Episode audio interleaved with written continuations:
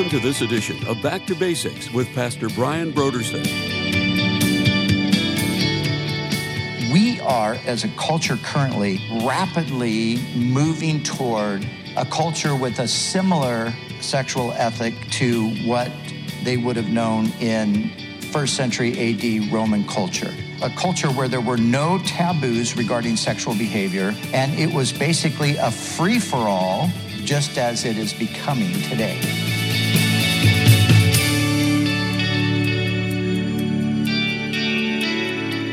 Today on Back to Basics, Pastor Brian continues his study in the book of Acts. Join us as Pastor Brian begins his teaching on Acts, chapter 11, verses 19 through 26, in a message titled The First Christians.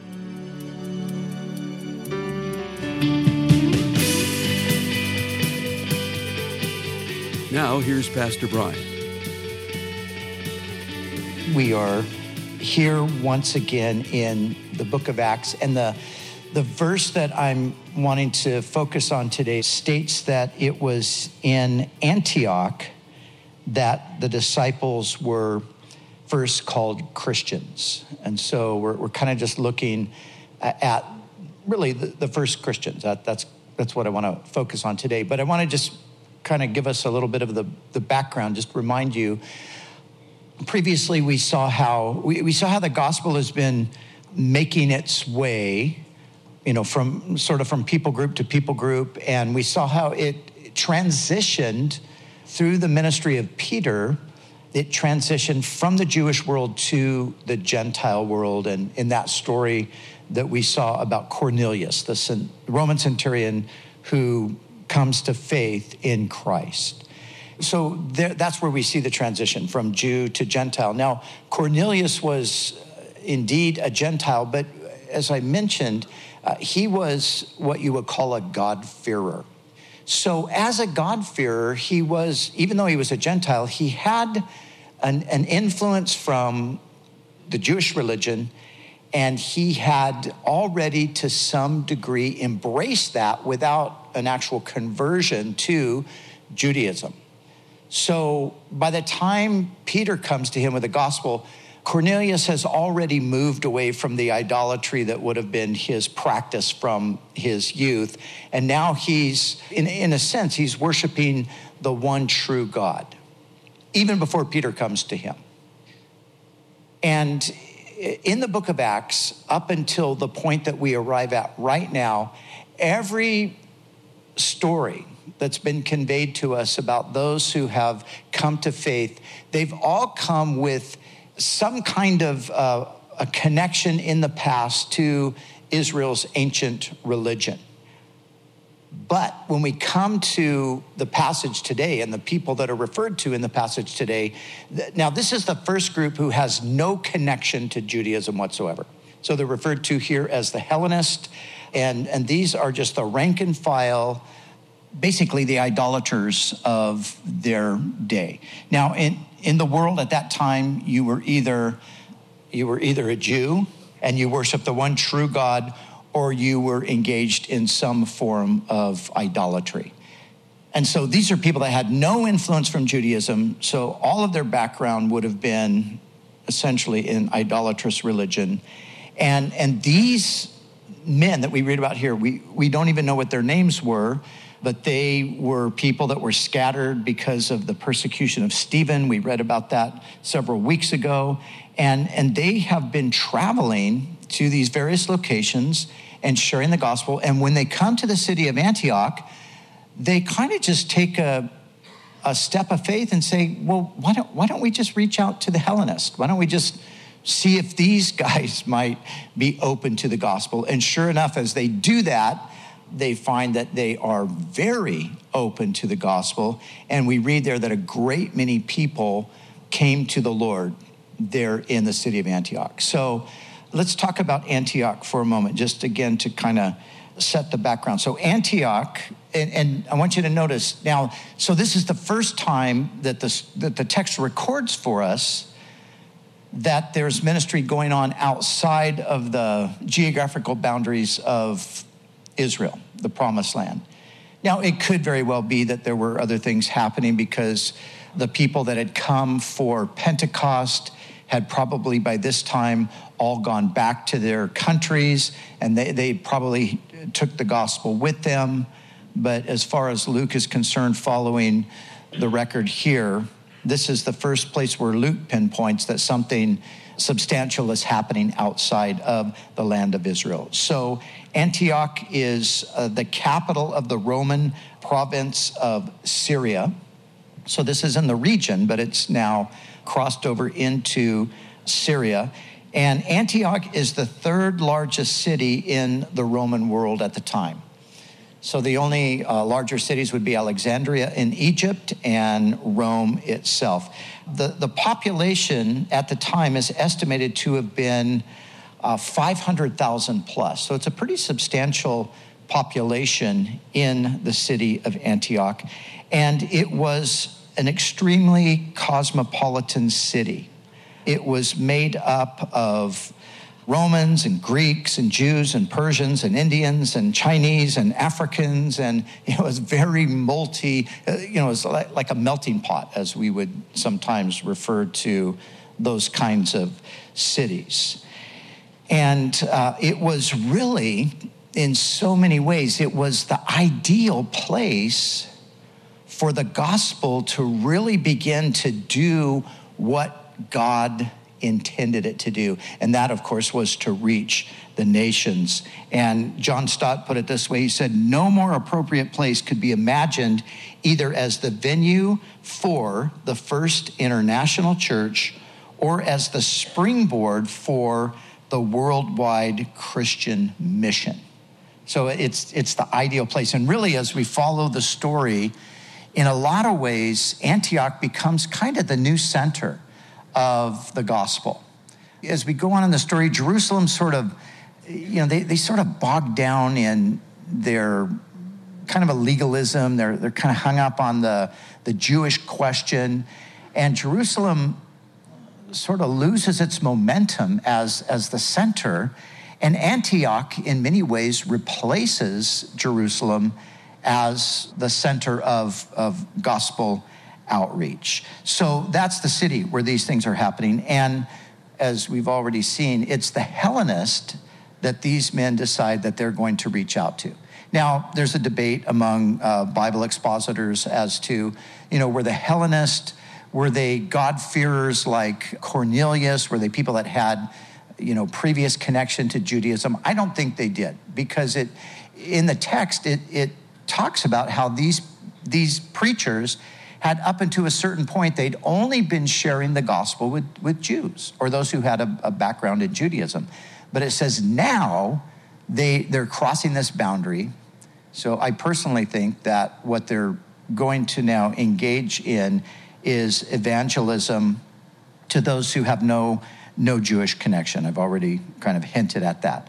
So the Hellenists, though, when you see that term, it, it, refers to those who spoke the Greek language and lived according to Greek culture and custom, including religion for the most part, unless it's a reference to Jews who spoke the language and adopted Greek culture but maintained their Jewish religion.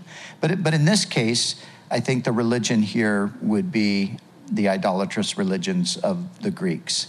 And so, in other words, the people that the gospel comes to now are people who are immersed in humanism. Of course, the Greeks were the great philosophers of those centuries, so they, they, they would be immersed in, in, in humanism, in hedonism, in sexual immorality, and idolatry. So they're people just like us, people just like, like the people we live around. And it was from these Hellenists that a great number believed and turned to the Lord. So it was these people, the Hellenists, in this place, Antioch, that the believers were first called Christians. And, and they were called Christians by those around them. They were basically called Christians because they didn't know what else to call them.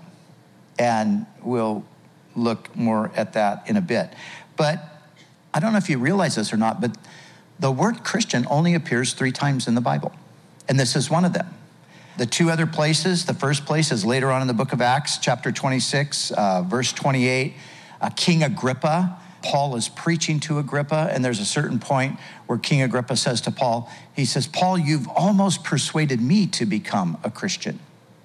And then Peter later would write and refer to those who might suffer as a Christian. If anyone suffers as a Christian, let him, let him uh, commit himself to God as a faithful creator. So, only three times in all of the New Testament. I think that's kind of interesting considering how, you know, that, that label has, has obviously stuck and become the, the primary way that we who follow Jesus have been identified throughout history.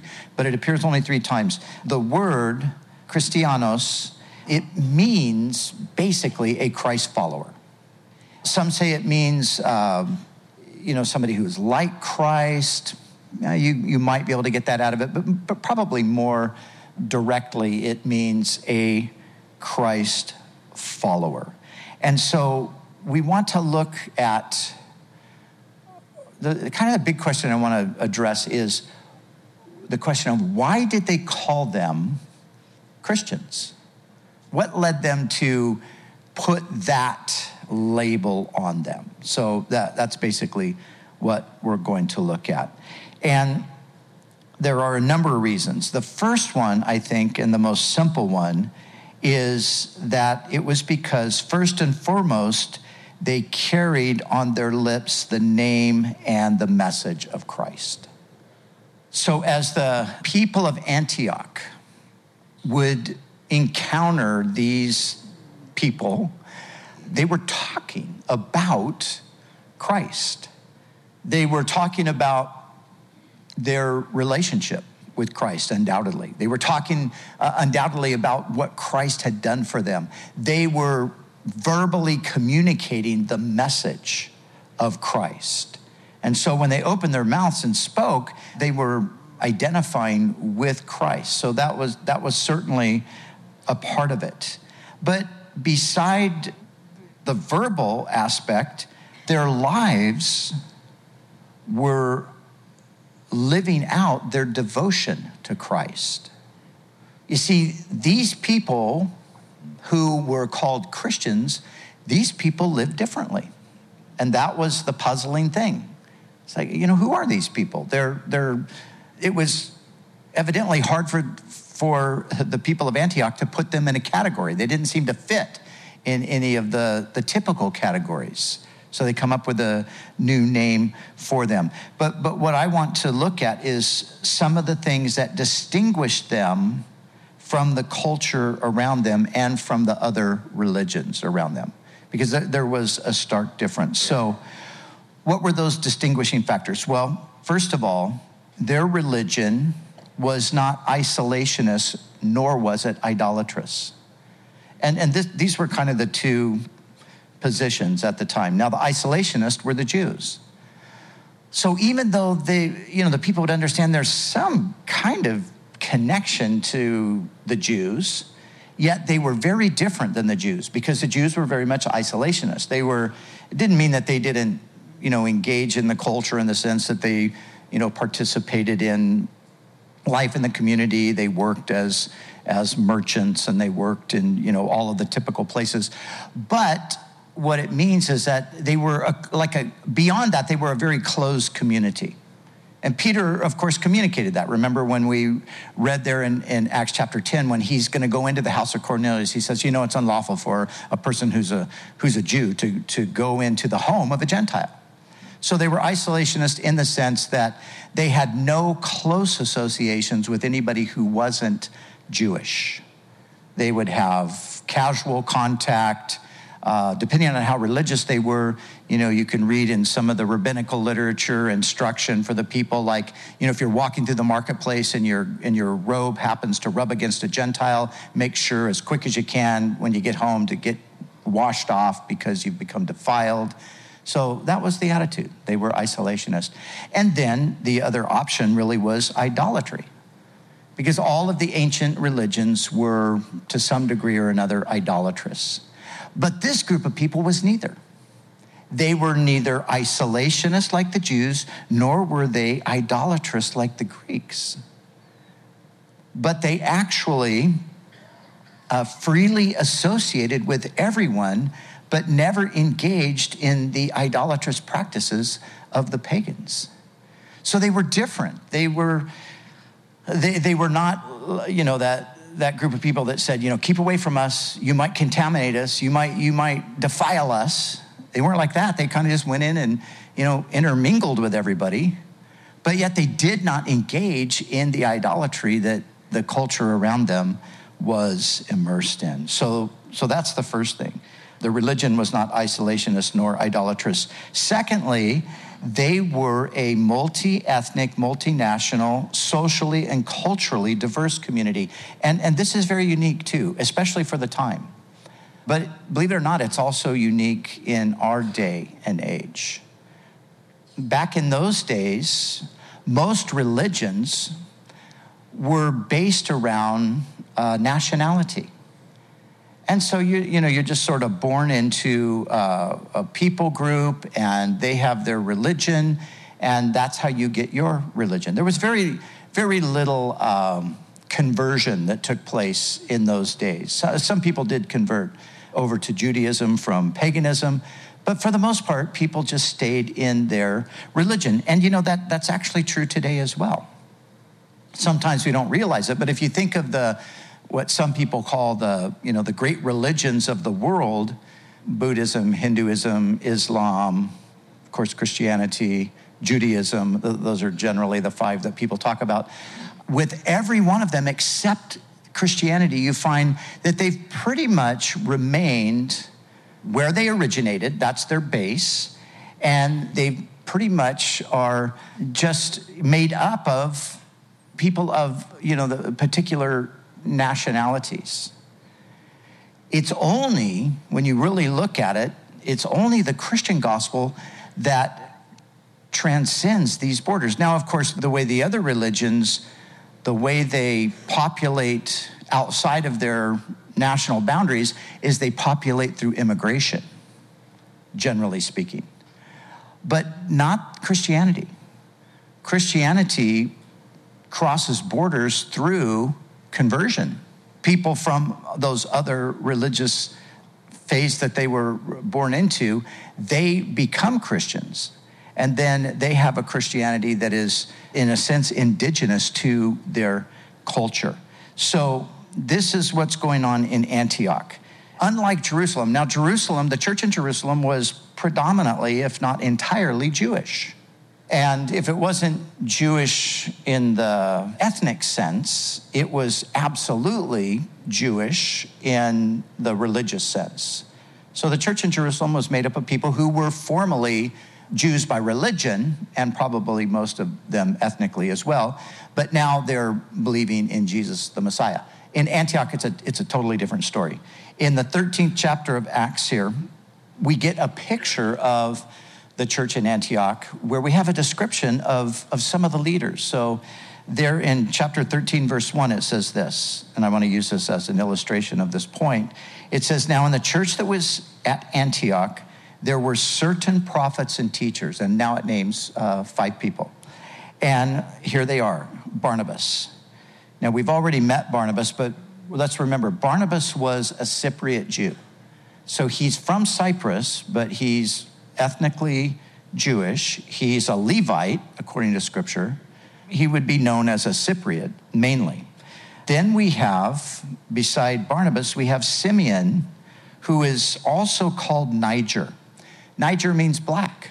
So presumably, Niger was a black African. Lucius is a North African from the area of Libya. So with, with all of them right now, we see that there's, there's ethnic diversity, but then we have a reference to this man, Manaen. And Manaen, uh, it says concerning him that he was brought up with Herod the Tetrarch. So, what that tells us about him is he's from the upper classes.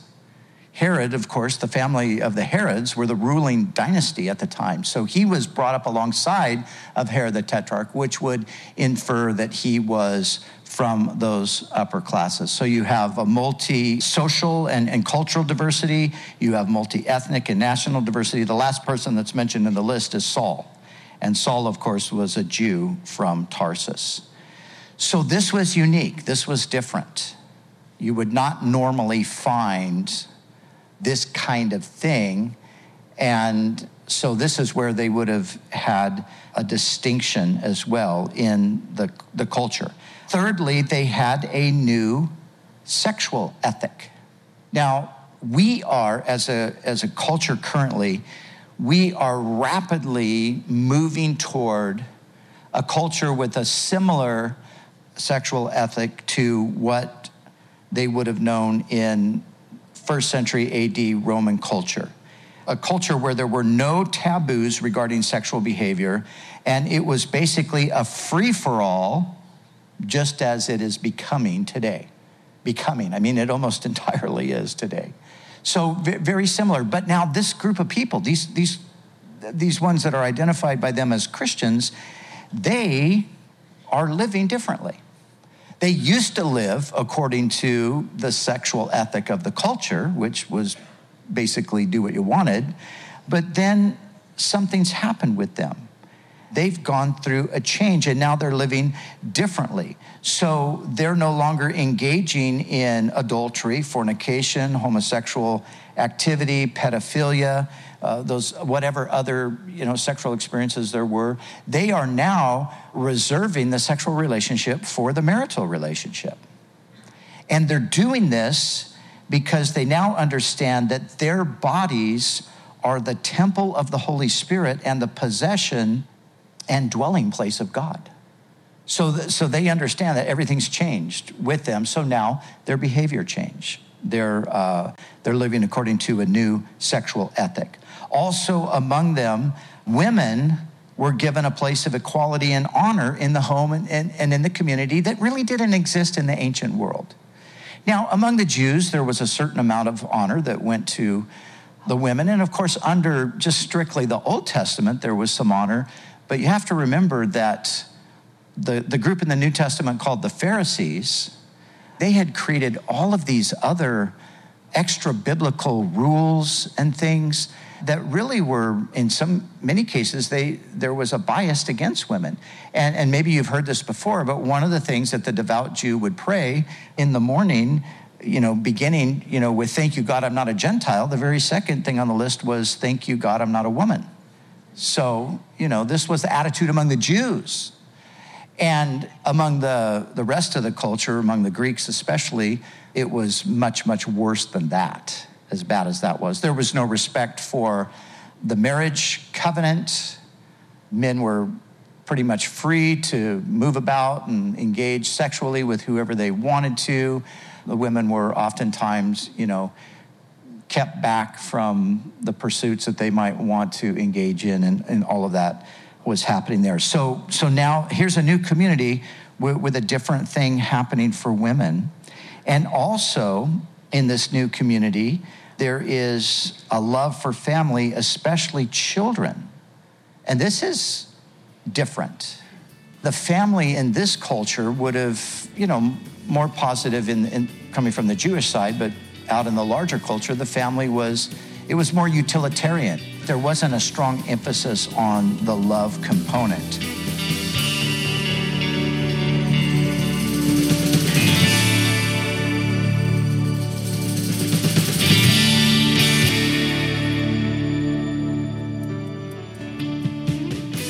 The month of April, Back to Basics Radio is offering a book titled 10 Questions Every Teen Should Ask and Answer About Christianity by Rebecca McLaughlin. Teens today are faced with challenging questions about the Christian faith. How can they believe that the Bible is true? Who cares if you're a boy or a girl? Isn't love just love, no matter what? In her book, 10 Questions Every Teen Should Ask and Answer About Christianity, Rebecca McLaughlin addresses these and other questions that teens ask themselves or are confronted with. If you're a parent, grandparent, guardian, or friend, This book will make an excellent gift for a tween or teen to help them tackle the challenging questions of this generation. So we encourage you to call us right now at 1 800 733 6443 or visit us online at backtobasicsradio.com.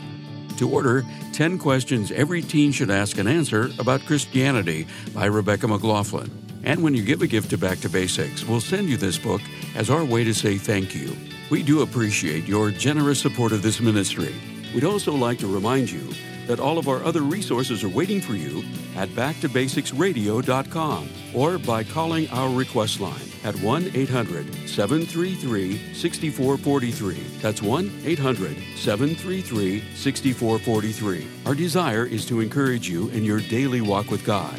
We'll continue tomorrow with more valuable insights from Pastor Brian as we study together in the book of Acts.